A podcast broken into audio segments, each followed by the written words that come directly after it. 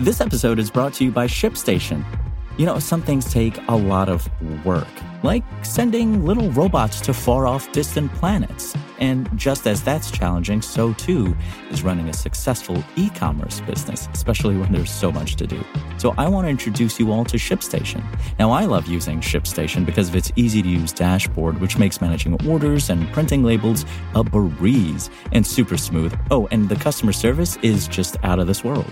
It's exactly what you need to help grow your business. Sign up for your free 60-day trial at ShipStation.com/technews. That's ShipStation.com/technews. Today, how GlobalFoundries secured $1.5 billion in CHIPS Act funding for a U.S. expansion.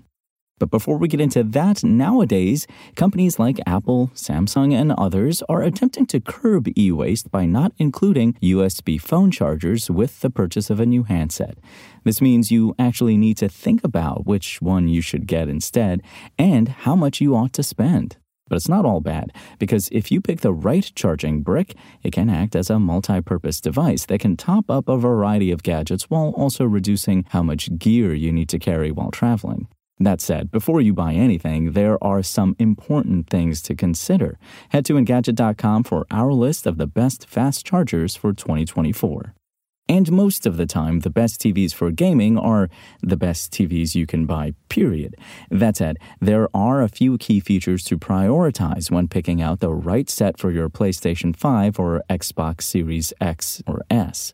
While nobody needs a fancy TV in their living room to enjoy a good video game, the right set can help make your experience all the better. If you're unsure where to start, we've laid out some helpful advice for buying the right model, along with a few top picks for well-reviewed gaming TVs you can buy today. Check out how to choose the best TV for gaming right now at Engadget.com. This episode is brought to you by Shopify. Forget the frustration of picking commerce platforms when you switch your business to Shopify, the global commerce platform that supercharges your selling wherever you sell. With Shopify, you'll harness the same intuitive features, trusted apps, and powerful analytics used by the world's leading brands. Sign up today for your $1 per month trial period at shopify.com/tech, all lowercase. That's shopify.com/tech. The Biden administration is granting $1.5 billion in funding to GlobalFoundries to bolster semiconductor production under the CHIPS Act. The company, which spun out from AMD in 2009 and also has access to $1.6 billion in loans from the CHIPS Program Office, will split the cash between three projects. First, GlobalFoundries will build a new fabrication facility in Malta, New York, where it aims to produce high-value technologies not currently available in the U.S., the Department of Commerce said in a statement. GlobalFoundries says it will use the facility to build chips for a range of industries and applications, including the automotive, aerospace, defense, and AI spaces. Construction is expected to start in 2025. Secondly, GlobalFoundries plans to expand its existing facility in Malta by incorporating tech from its Singapore and Germany plants with the aim of making more semiconductors for use in cars and trucks. This expansion, combined with the new fab, will enable GlobalFoundries to triple the capacity of its Malta campus over the next decade or so. Once all phases of both projects are complete, GlobalFoundries expects to increase wafer production to 1 million per year across the plants. Last but not least, the remaining funding will go toward modernizing an existing fab in Burlington, Vermont. The aim is to build the first U.S. plant capable of high-volume manufacturing of next-generation gallium nitride on silicon semiconductors for electric vehicles, smartphones, the power grid, and other key technologies.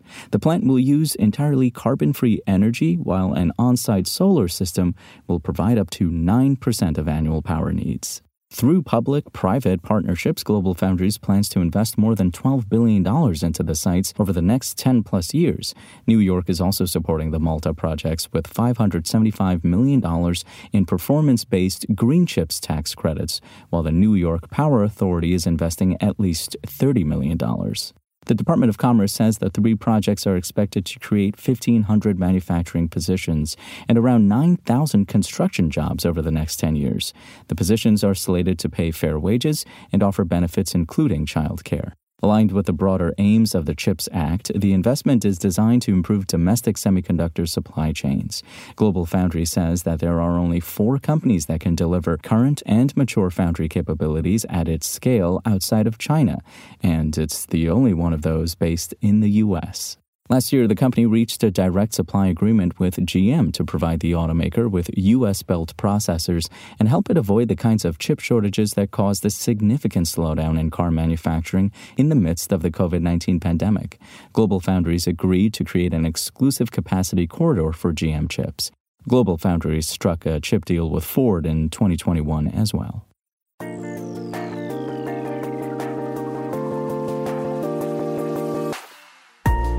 Thanks for listening to the show. Make sure to rate, review, and subscribe on Apple Podcasts. Today's show featured journalism by Engadget contributor Chris Holt and was produced by Spoken Layer. I'm Imran Shaikh, and we'll talk more tomorrow.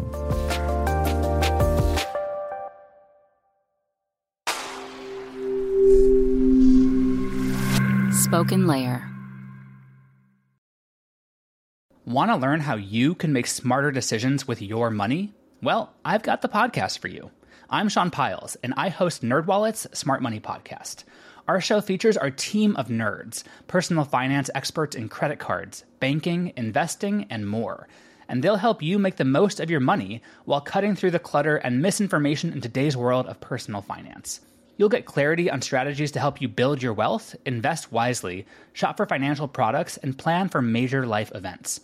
Listen to NerdWallet's Smart Money Podcast wherever you get your podcasts.